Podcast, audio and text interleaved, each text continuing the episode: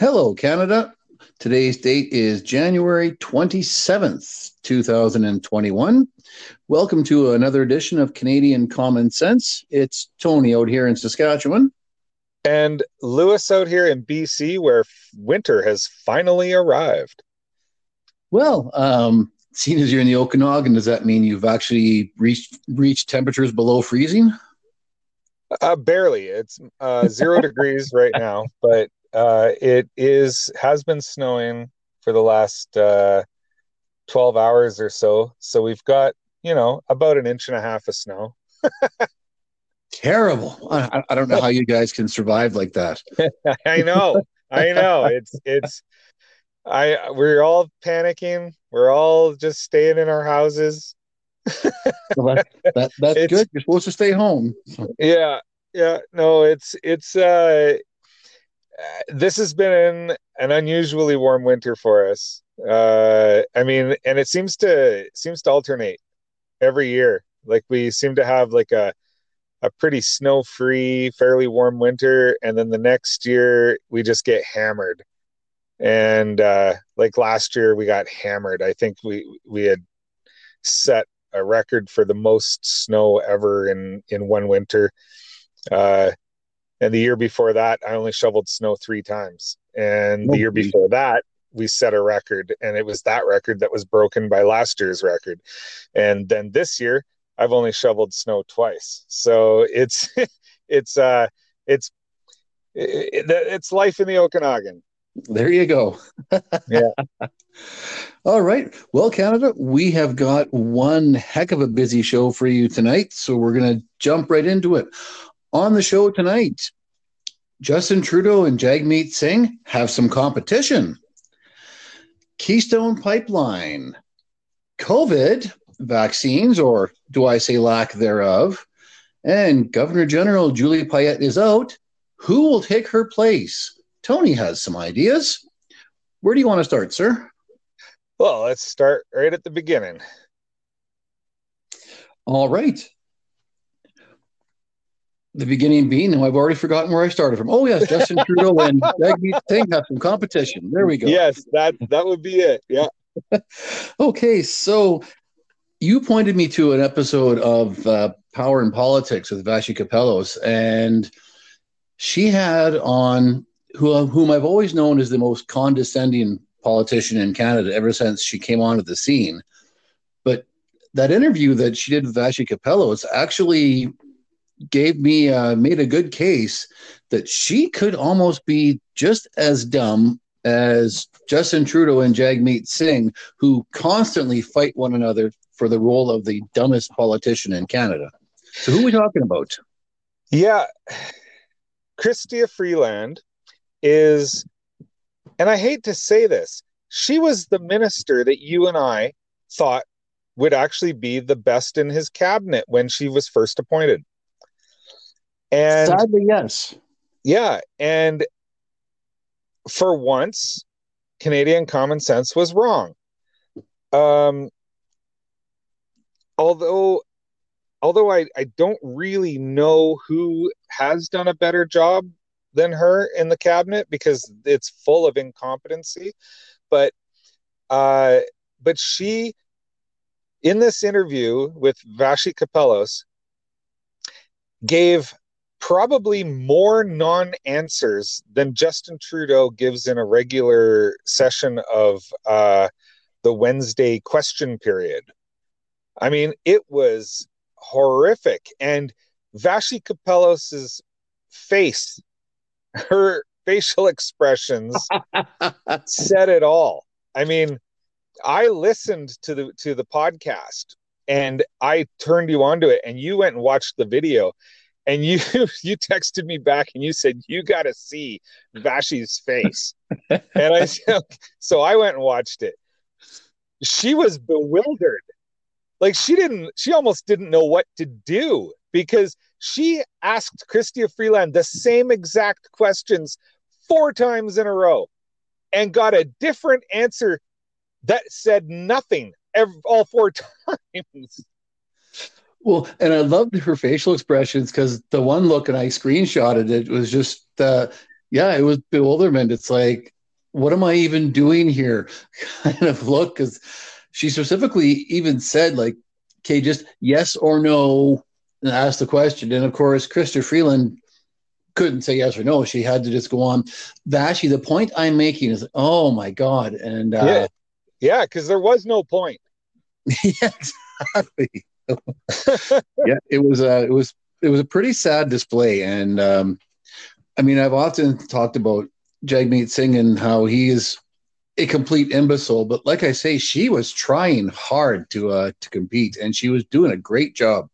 Yeah, and I mean, we we talk about this all the time about how the liberals don't answer questions, and I mean, you could, I mean, I've heard people say that about you know conservative leaders and conservative ministers in question period and how they don't give answers and and that. And while that's true um there was the occasion where they did give answers. Uh and and with the Trudeau government I don't think I've ever seen a minister actually answer a question. And I mean and I've gotten just today alone today I went and I decided I'm going to watch the crap show that is question period. And Wednesdays is when the prime minister takes all the questions. And I don't know why he bothers. Because I could only watch it for four questions and I was like I'm going to I'm going to put my chair through this TV if I keep watching this. Because and I had to change the channel because four four minutes or conservative MPs stood up and asked questions, all regarding different uh, topics. The only relation being that they're all about um, uh, the economy, and one dealt with Keystone XL, one dealt with Lenbr- Enbridge Line Five, another dealt with uh, vaccines, and another one dealt with vaccines. So, vaccines and oil pipelines.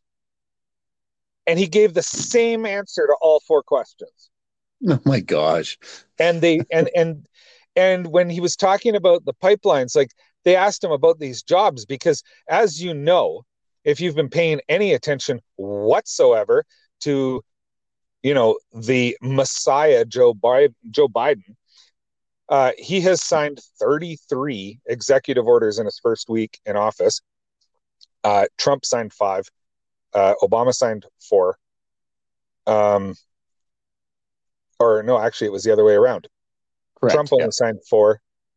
Obama signed five in their first weeks Joe Biden has signed 33, one of which includes uh, shutting down the construction of Keystone XL.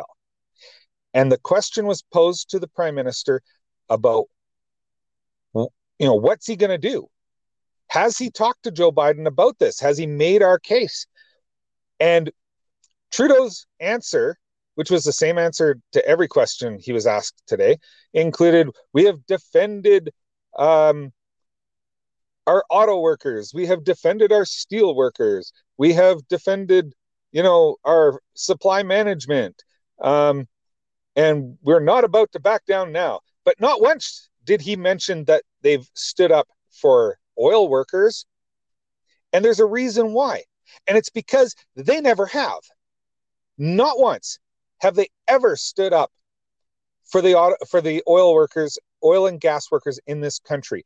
And Joe Biden, with the stroke of a pen, and I and I believe I have the number correct, but correct me if I'm wrong, put 11,000 Canadian jobs at risk or they've completely disappeared. And I have a family member, and I have a family member who lost his job the day after that announcement because of that announcement. Oh yeah, TC Energy has already started uh, laying the pink slips out, and I think actually we'll we'll just, we'll just segue right in and talk about the the pipeline now, as um, well. We can continue going on about non-answers, but that's almost a daily thing with this bloody liberal government. But uh, yeah, the supposed really most the most transparent government in Canadian history. Yeah, right. It, it's, yeah, it's quite the opposite. Oh, exactly. Yeah, and even with uh, with this the pipeline decision, I mean, you brought up Line Five, and we'll get into that one right after Keystone because it's equally important. Uh, with the Keystone project, all we were told as Canadians is that Justin Trudeau was going to discuss it with Joe Biden, and the cynic in me is is saying that yeah, Justin Trudeau discussed it, but he probably discussed it in a way that, well, you know, if if you decided to pull a plug, then it's not my fault. Yeah. I don't think Justin Trudeau even made uh, you know, raised one objection to to Joe Biden signing that executive order because Justin Trudeau was on record saying he wishes he could phase out the oil sands tomorrow. And he's no friend of oil and gas. We know that. We have known that. He hates Alberta. He hates Western Canada. And our, our, you know, our regular listeners have heard you and I both rant about that several times. So uh, you certainly know our views on it, but Justin Trudeau has will never stand up for the energy industry. And Jason Kenney made an excellent point on um, Power Play with Evan Solomon, and that the, the energy industry is the largest segment of the Alberta or the, Canadian economy. Sorry, uh, I didn't realize the numbers, but he said Jason Kenney's numbers said that the energy industry in Canada adds $100 billion to Canada's economy. That's insane amount of money that Justin Trudeau is trying to light on fire. Well, that would mean that the oil and gas industry accounts for roughly 8% or 9% of the of the Canadian economy because our economy is I, I believe our our GDP is right around that 1.1 trillion. Yeah, that'd be about right because I've heard the figure of ten percent thrown around. So yeah, that uh, yeah, that, so that, that number must be accurate. Yeah, so that's that's a that's a hefty chunk of our economy is based on oil and gas. And I I heard uh, Jason Kenney on the Roy Green show, and I agreed with him when he said, "I'm looking out the window at the sub-zero temperatures, and I'm quite happy to have the natural gas industry uh, operating in this country to so that I can heat my home.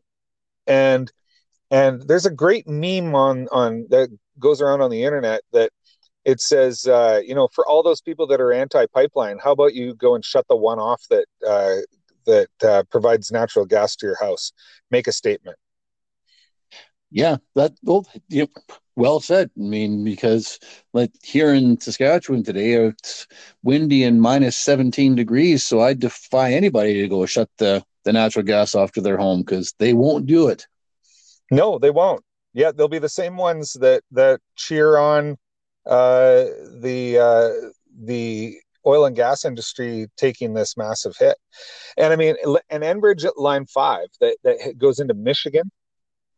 I mean, that's like there there's oil refineries there that that that pipeline supplies and that the the oil that is refined there provides gasoline for Ontario and and parts of Quebec and that is Alberta oil. And yet uh, and it also provides uh, fuel for Michigan and Ohio. And uh, and, and and it's and they're t- and the uh, uh, U.S. government is talking about just shutting that down, just just saying nope, you're not allowed to even operate anymore, even though they've got, I think it's something like four decades of uh, of exemplary safety records. Six decades. Six decades. Well, there you go. Yeah, yeah and that's uh, see, yeah, and I know it provides oil for three refineries in Ohio. I don't I didn't hear the number for how many in Michigan, but yeah, like the refinery in Sarnia, for example, is line five, and Windsor is line five, and yeah, I mean all of Southern Ontario and like you say, a lot of Quebec would be disastrously affected if this pipeline were to shut down. And it's all ideology because the Michigan governor, Gretchen Whitmer, is just as much of a wacky leftist as well a, a, lot of people in the the Democrat Party in the United States, and it's nothing to do with safety because in 60 years there's never been an incident in Line Five. It's all about ideology, and I don't think that Miss Whitmer understands where the the gas for her motorcade comes from because if she did, she wouldn't want to shut down Line Five. No, and the thing is, is that if Line Five gets shut down, guess what that means? All you uh, environmentalist tree huggers, it means that they're going to have to ship more and more and more tankers from Saudi Arabia. Yeah, down the St. Lawrence uh, River. I mean, that's what's going to happen because you got to get your oil from somewhere and you're going to shut yeah. down that pipeline and guess what's going to replace it tankers and train cars well exactly there's no other way yeah so i don't I mean, understand ridiculous. why they why they want to cut off their nose to spite their face in this way like it's and it is ideology i mean it's anybody with three brain cells in their head can understand the uh, the the argument that a pipeline is the most environmentally sensitive, the safest way, the most efficient way, and the cheapest way to transport oil. And to me, the, the disaster at Lac Mégantic a few years ago is enough to convince me that we need to stop shipping oil by rail. But yet the environmentalists just seem to glaze over that. And that I mean, Lac Mégantic was a horrible tragedy, but train derailments with oil cars are certainly uh, a lot more common than you think. We had two here in Saskatchewan a couple summers ago. Train derailments, period, are not uncommon. True, yeah. And and most of the rail lines in this country run alongside bodies of water. Good point. Especially in BC here, where the only way through the mountains is to go alongside a river. And so, like, all, like, almost all of the rail lines in BC run alongside rivers. And That's right true, now, and right now they're shipping ungodly amounts of oil by by train car right now to uh, to the coast. Yep, and you know what? They're they're shipping a lot of train yards of train cars, sorry, of oil to the coast to load onto a tanker to make that 11,600 kilometer journey up and down the coast of North America through the Panama Canal to get to the east coast of Canada. Yeah. So instead of running on a tanker literally half the distance around the circumference of the earth, maybe they could just, I don't know, build a pipeline. Would it be called Energy East? Why that what a great name for it. I think that would be a wonderful name for it. Yes. but so no no stupid. So stupid. yep. And speaking of stupid, Canada and our federal government negotiated a, a deal with Pfizer, Moderna, and the greatest, largest vaccine portfolio of any country in Canada. In enough world. where we're going in to the world. In the world. In the world. That's right. Sorry, in the world. And unfortunately, our government failed to have the foresight to have any contingencies in place. And Pfizer is shipping zero vaccines to Canada this week, even though the European partners they have sold to are getting vaccines, not their amount they expected, but at least they are still getting vaccines. Canada gets the goose egg. And next week, we only get 14% of what we ordered. Isn't that great? Yeah. Oh, wonderful. I mean, I'm not I, like like I've said before, I am I'm going to wait as long as humanly possible before I take it because first of all, I don't need it because I am I'm relatively young. I'm happy like like I'm I'm uh uh healthy and I have no, you know, com- comorbidities to worry about. So I'm to lay i'm to step back i'm not to take it f- until i absolutely have to if they actually force us to because um as we all know if you listen to the show you know uh, medium and long term safety testing is ongoing with these vaccines because they haven't had any time to do long term testing and which is why and I'm sorry I'm repeating this, but people need to really know this and understand that the vaccines are approved by Health Canada for emergency use only.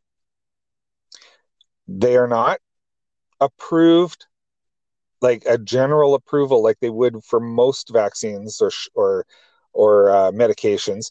This is approved for emergency use, which means that the because the safety testing is not complete, uh, the drug companies are exempt from being sued if from uh, adverse reactions or deaths or anything from taking the uh, the the vaccine. And the government, if you suffer an adverse reaction, the government has set up a settlement fund. So if you do sue somebody, you sue the government and you're not suing the drug company because they are protected and exempt from that. Now, our government has signed deals with seven drug companies, only two of which have vaccines that have been approved for emergency use. And we aren't getting any, I mean, we're getting some Moderna, but we're not getting the Pfizer vaccines, which is the big order. That's the one that we are supposed to be getting. And uh, uh, like a, a, large number of, and we're just not getting them. I mean, like you said, zero this week, and only fourteen percent of our order next week. Yeah, and Michelle Rempel Garner was on again on on Power Play with Evan Solomon, and she threw the number out there, and I I actually had to do the math myself, but she's absolutely correct in that if indeed Canada is going to vaccinate all of our citizens by the end of September, as we keep being told is going to happen, which is to me still way too far away, should be done much sooner. But sticking with that timeline, starting right now, Canada needs 2 million doses a week in order to double dose you know Canadians with you know Pfizer or Moderna. We need 2 million doses a week to achieve that end of September vaccination. Well, that sure ain't going to happen. Wow. Are the, is that math correct? It is correct. Yeah, because if it's a double dose, we've got 30 weeks till the. Uh, oh, that's right. That, that, that, that's that's seven months. So. Wow. And I know we're supposed to have five million people vaccinated by the end of the first quarter, and that and, and the government keeps saying it's going to happen, it's going to happen. Um, I don't see how that's possible. No, I don't either. And of course, and Justin Trudeau is trying so hard to put his spin on that that oh we will still meet that deadline. So I mean, and it's it's how you finish, it's not how you start. It's uh, and you keep thinking, how about the people in long term care, for example? Um, they're more concerned with how you start because they're dying right now. Mm-hmm. Well, and it's like uh, Ontario uh, vaccinated 11,000 people last week. Well, if you need to vaccinate 2 million people a week, 10,000 is from Ontario. I mean, if you want to extrapolate that, that's about 30,000 for the country. Right. And that's not enough. I mean, that's nowhere near enough. I mean, that's like no. 970,000 or 1.97 thousand uh, million short. I mean, that's it's yeah. it's insane. It's ridiculous, and uh, and Jason Kenney was saying uh, that Alberta has effectively run out yeah. of vaccines, and there's they're waiting to to second dose people. And my mom is one of those ones waiting for her second dose, but she's not scheduled for a couple more weeks yet. But they're going to miss out that second dose if we get zero vaccines this week and 14% the next week and who knows what the week after. Um, way to plan that out, Mr. Trudeau. But of course, the one of I can't remember which liberal apologist was on Power Play the last episode I was listening to, but of course they're still going in the same line that well we're assuming that AstraZeneca and Johnson and Johnson will be approved by Health Canada soon and then we will start backloading those vaccines. And and all we can say is well I thought Pfizer and Moderna were supposed to be the ones that were going to take care of our needs and these other ones were just sort of the the plan B. So again we're not being told the truth here. And that if anything is the the mantra the mark of this liberal government.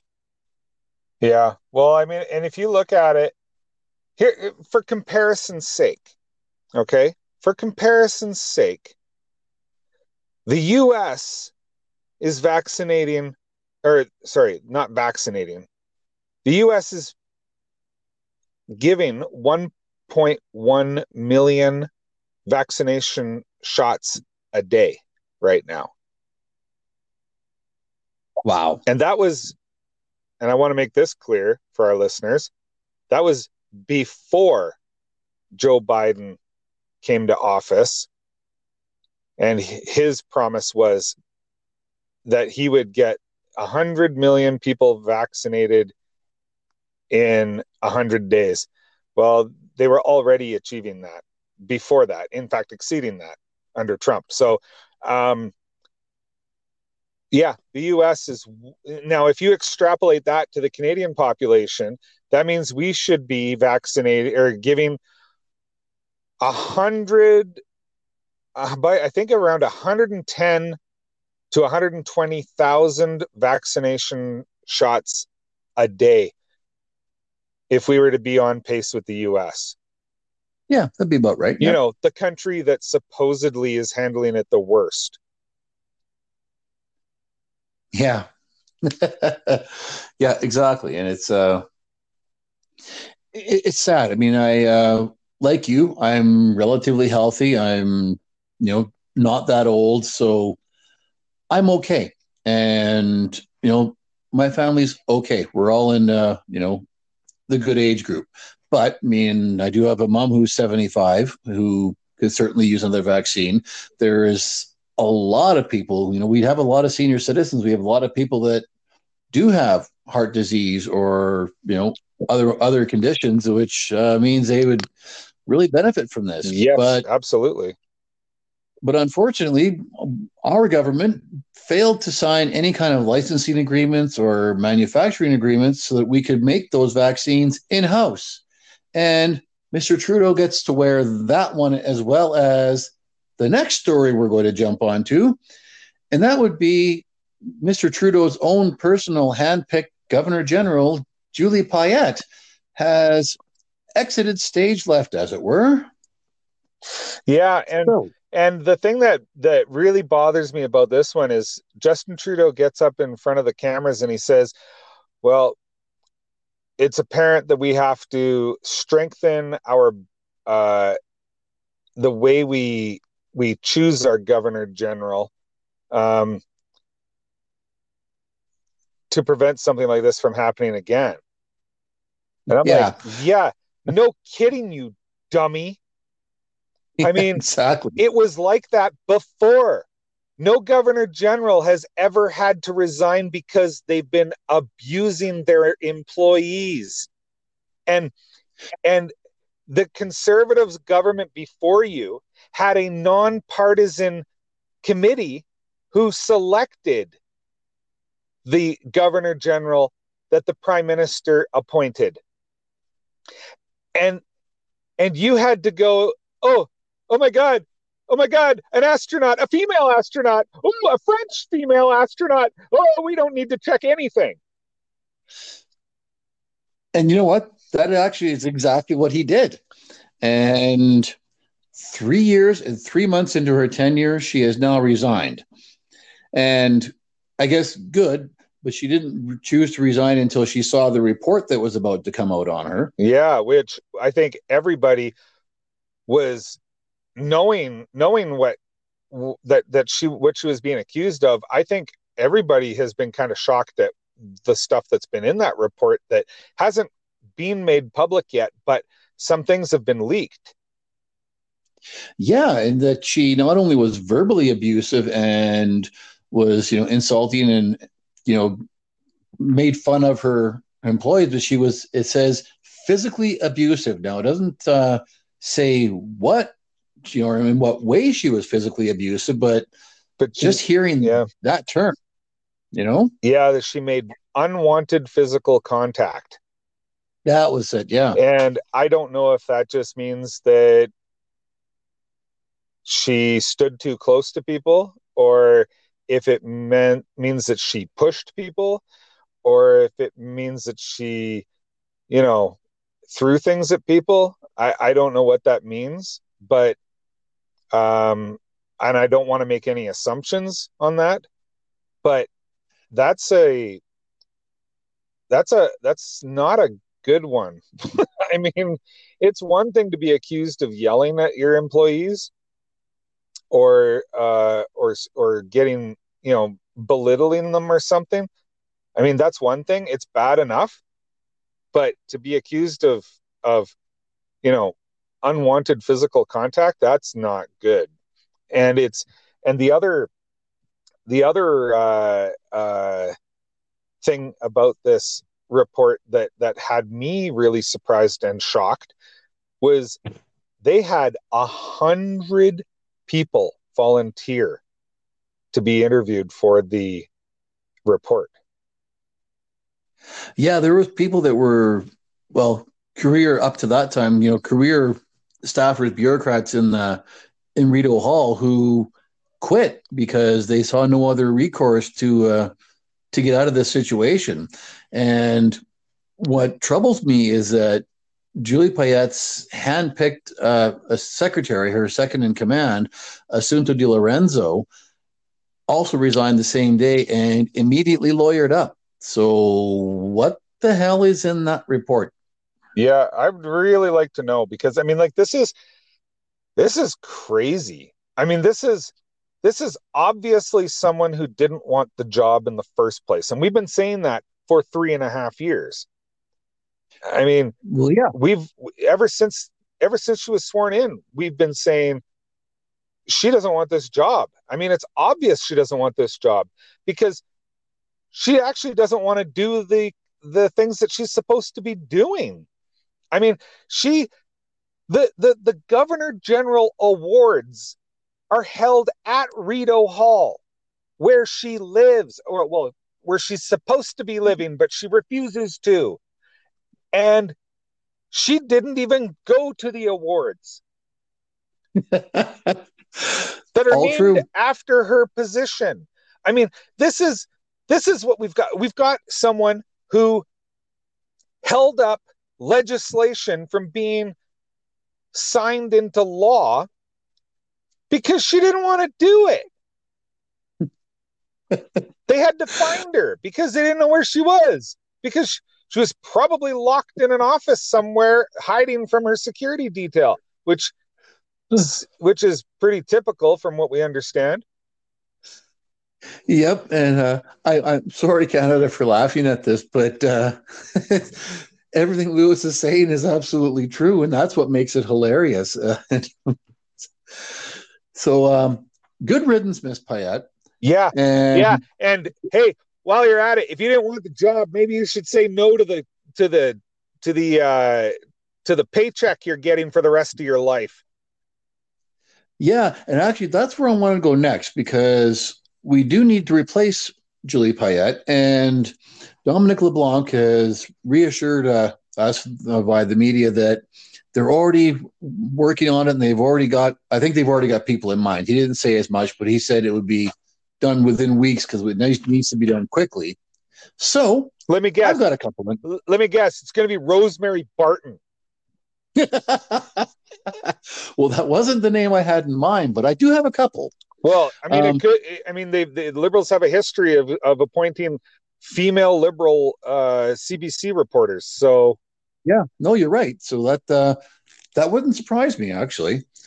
But my my first thought, of course, was I thought, well, the co-host on Canadian Common Sense, Lewis, you were uh, once an engineer and you've got good moral character. I've, I mean, I've known you for 22 years, and I've known you always to be a good, upstanding citizen, a fan of the Canadian Football League, proud Canadian, small businessman, family man, fluent in both official languages, connections to Quebec. So, uh, how would you like a $288,900 per year salary to do, well, depends how much of the job you want to do because apparently Julie Payette didn't want to do it and still got paid. So uh, I'm thinking it'd be a good gig for you. Well, and you know what? You, um, you give it up after three years and three three years and three months. If you want to give it up, we will still give you on you know, the Canadian taxpayers, generous as we are, one hundred and forty three thousand dollar a year pension plus perks. You make a good case. And I thought so. And when you first mentioned my name there, I thought, what is this? What is this dummy getting to? Um, but but then you said everything that you said, and I'm like, hey, I do have all the qualifications. Um, but the problem is, is that I wouldn't be able to keep my mouth shut. I would there prob- is that. I would probably be asked to leave just because I would I, I wouldn't be able to to to keep from calling out the government. Like I know that you're not supposed to as governor general, but yeah, I, I just I'd break a lot of protocols. yeah, well, dang, because you've you've got a lot of qualifications that uh, well, you have more qualifications than some past governors general. Yeah, I I, I, I you know, see your point. I do see your point, but I don't know how good I would be for uh, national unity. Right.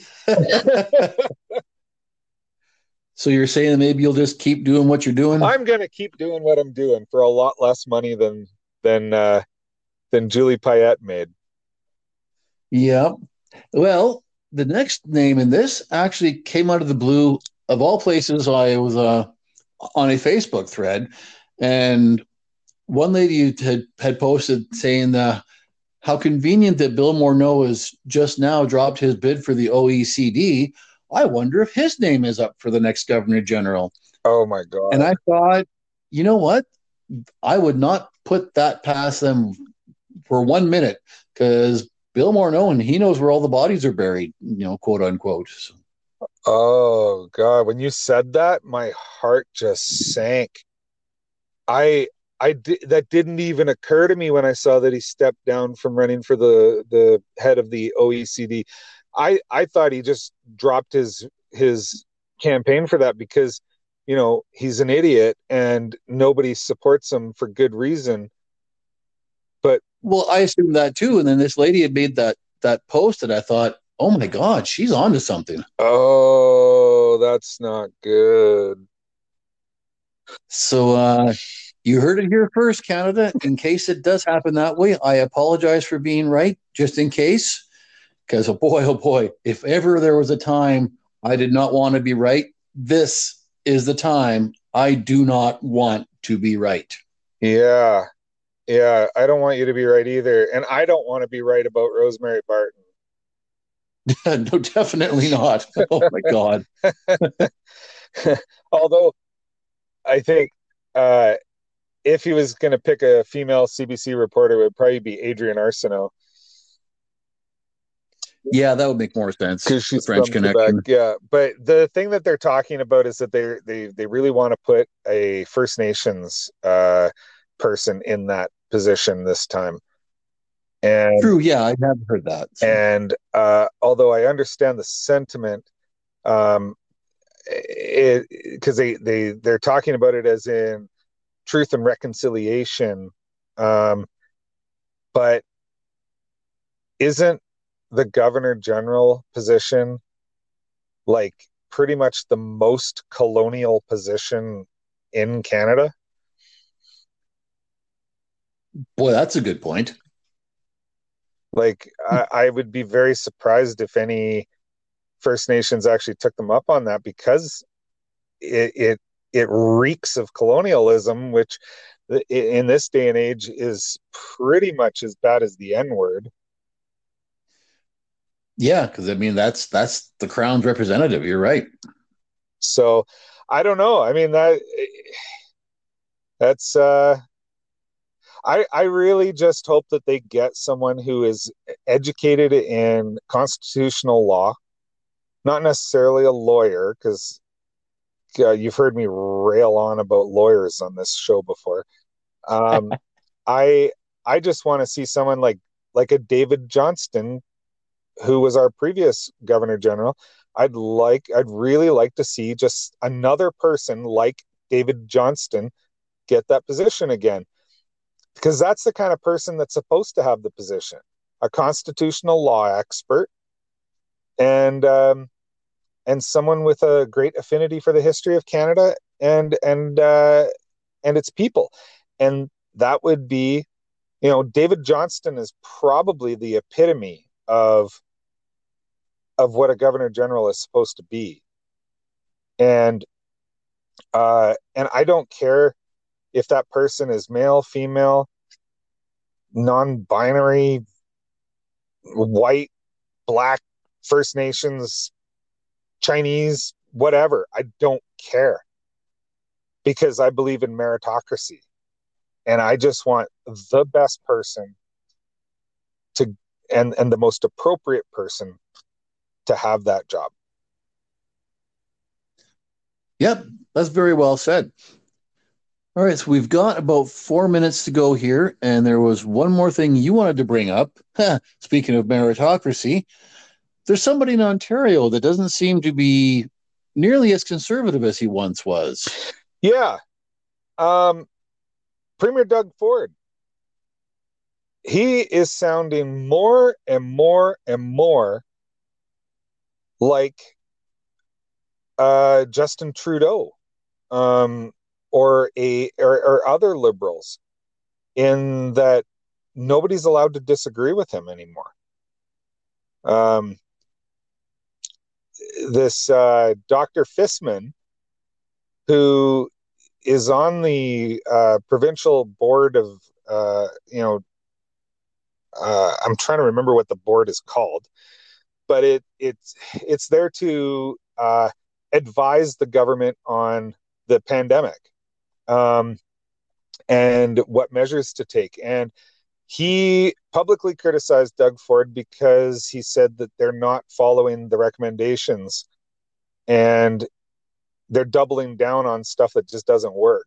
And uh, and Doug Ford attempted to uh, assassinate this man's character Oh, and by by uh, saying that you know he's done work for the teachers union and uh, he's in a conflict of interest and all this kind of stuff and he only found out that this guy was in a conflict of interest through the media and they were not informed of his conflict of interest and all this kind of stuff now under the rules set out by the government uh, dr Fisman is not technically in a conflict of interest. The uh, his the report that he provided for the teachers union falls outside of the uh, parameters set out by the conflict of interest uh, rules, and therefore he is not in a conflict of interest.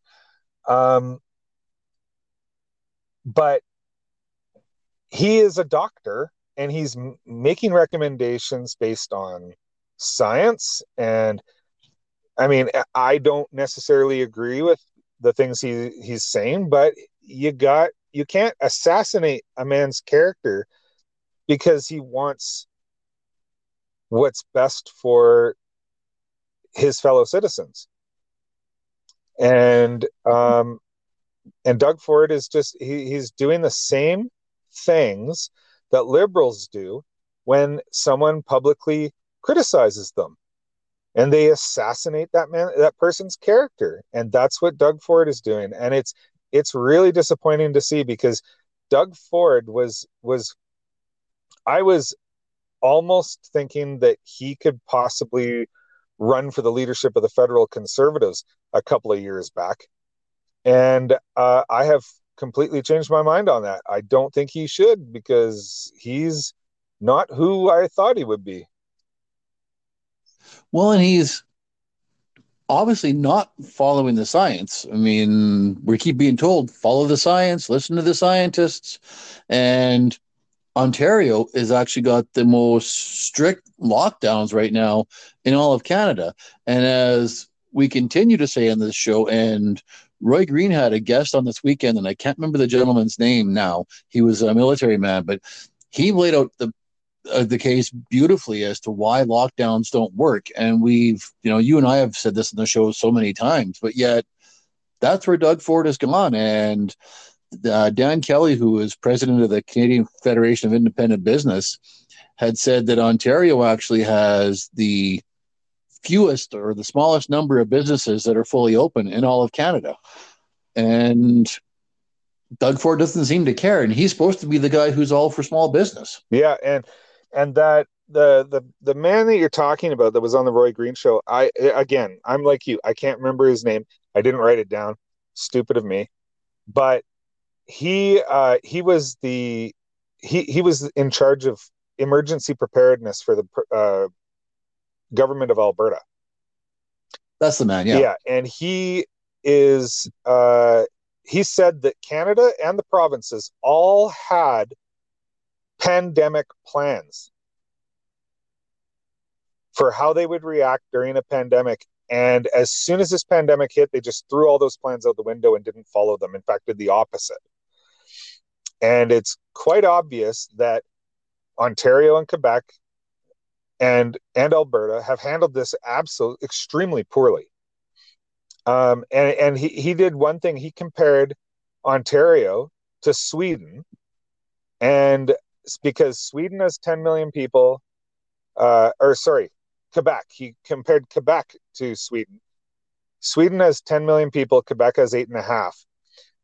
Quebec and uh, uh, Sweden both have like the same kind of urban and rural um, uh, settings, same same uh, uh, environment, so same kind of weather, everything. It's very very similar.